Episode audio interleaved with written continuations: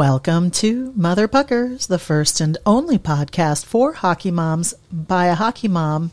That's me, Julie Bardowski, and my friend, the hockey apostle slash 13th disciple, Lou Mongeluzzo. Today you just get me. It's been 10 days of complete upheaval in my world, so I apologize that you didn't hear from me last week. Um, but um, I'm going to share just a little, some updates and um, what happened in high school hockey in Minnesota, what happened in state championships that I'm aware of, and getting ready for nationals, for USA Hockey Nationals. And then um, I have a great little outtake from our Lou Vairo conversations about the importance of goalies. So you get to hear a little bit about that. But first off, I've got to give some great, um, some big uh, shout outs to the champions in Minnesota high school hockey, which, as I've talked about on the show before, how unbelievable it is. And um, Mahtomedi beating Warroad in the single A, in the Class A championship game was a huge upset because Warroad was coming in with Mr. Hockey Minnesota. They're coming in with the best record, all this stuff. But Mahtomedi beat them six to five. Pretty big. And to my friends over at Spittin Chiclets, it's Mato Midai. Mato Mahtomedi. They had some marbles in their mouth trying to figure out how to say that. But only people from Minnesota would know how to say that. And thank you, Dad, for correcting me a couple years ago.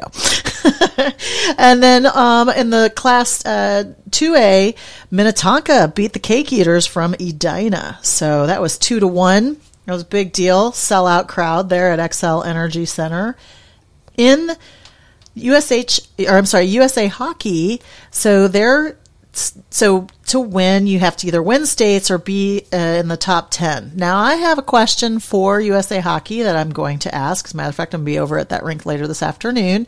But I'm going to ask them what they use to determine who their top 10 is. Is it from My Hockey Rankings or do they have their own kind of system of doing it? Because if you look at who has made the the the 16 team rosters across the age groups for the nat- nationals. Um, it's definitely the top 10 and everyone. And then there's the state champions that kind of fall outside of that. So I'm going to get somebody on from USA Hockey to explain to us how they go through deciding who goes and who doesn't go.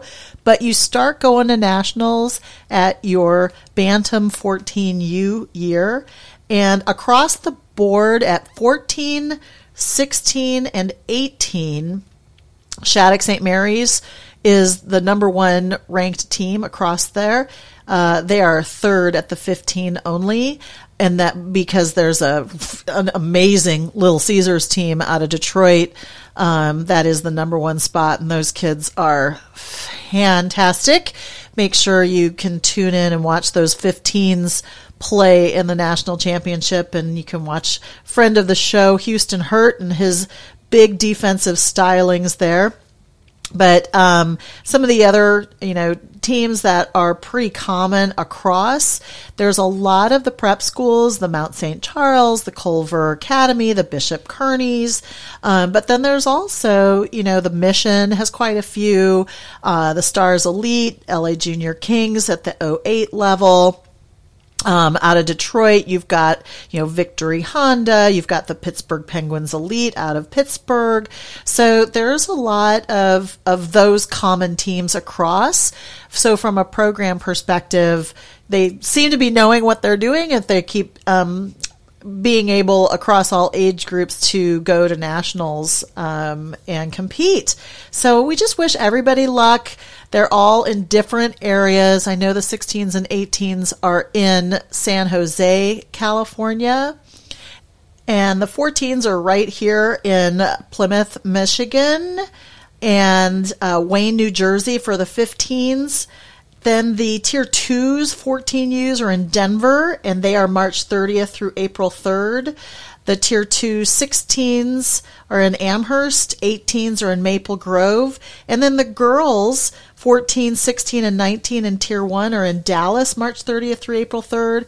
And the Tier 2, 14, 16, 19s are in Irvine, March 30th through April 3rd. So good luck to everybody. We'll be watching. You can watch them all on USA Hockey's new um, TV channel that they've got, their new streaming channel. So I'm assuming that's going to replace being able to watch on LiveBarn or Hockey TV, that you'll have to go to USA Hockey TV, and I'll put the link up on uh, Twitter and the website and everything so that you can see how and where you can go watch these. And uh, Chipotle, which is every kid's favorite meal, Lord help us all, um, is sponsoring this year's um, Hockey Nationals that's about all I've got there from an apartment life perspective.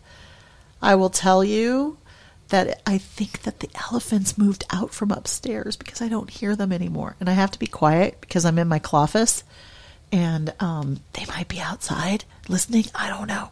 But it's very quiet up there, so that's really good. And then at the gym the other day, I went in and it was dark but creeper guy wasn't sitting there so that was really good too. So so apartment life is getting a little bit more palatable it seems. Um, so our season has ended for our son so he is busy doing his uh, out out season training and eating everything that you can imagine moms of teen boys you know what i'm talking about as a teen girl i don't know that i was that crazy about food so if the teen girls are that way too Lord, our food bills are crazy. So, mamas, I want to leave you with this great story from Lou Vairo about the importance of a good goalie. And then I will eventually see you at the rink. Because we deserve to win the game. Jim Craig, look, I've always loved Jimmy Craig. I had him on team. He's a very honest, intelligent guy. He was never better than he was for those two weeks, three weeks, whatever it was in Lake Placid. He stood on his head. Yeah, he did. I don't think he, as good a goalie as he was in college, I don't think he ever played as well in college or in the pros as as he did in Lake Placid. And you know, you cannot win you can't win a Calder Cup. You can't win a Stanley Cup. You can't win an NCAA title, a USHL, a North American League, uh, an OHL, anything. You you don't win without great goalkeeping. Period. No, you're right. The team with the best, with the hottest goalie in the playoffs, usually wins the championship, and the goalie with the best save percentage is usually the the team that wins. If Patrick Roy's goal percentage was 10 percentage points better. Want to ask so about the goalie. You know, I love a great offense. There's nothing more fun than watching you know Connor McDavid and Dry, Leon Draisaitl, you know, making these amazing offensive saves. I'm with you. There's I'm no, with you on that. Yeah, and there's nothing like watching some of the greatest D out there playing and making the D and being the hardest guys to get around. But when a goalie is standing on his or her head to me, there's truly nothing more beautiful than watching those saves and watching them work. I just love it. Now, let's add the second part to that. There is nothing more disarming to the opposition, and there is nothing more reinforceable to, to the team he plays for. It gives them life, it gives them confidence. Yeah. It gives the, the hot goalie gives his team incredible confidence, yep. confidence and destroys the will, can destroy the will of the opponent.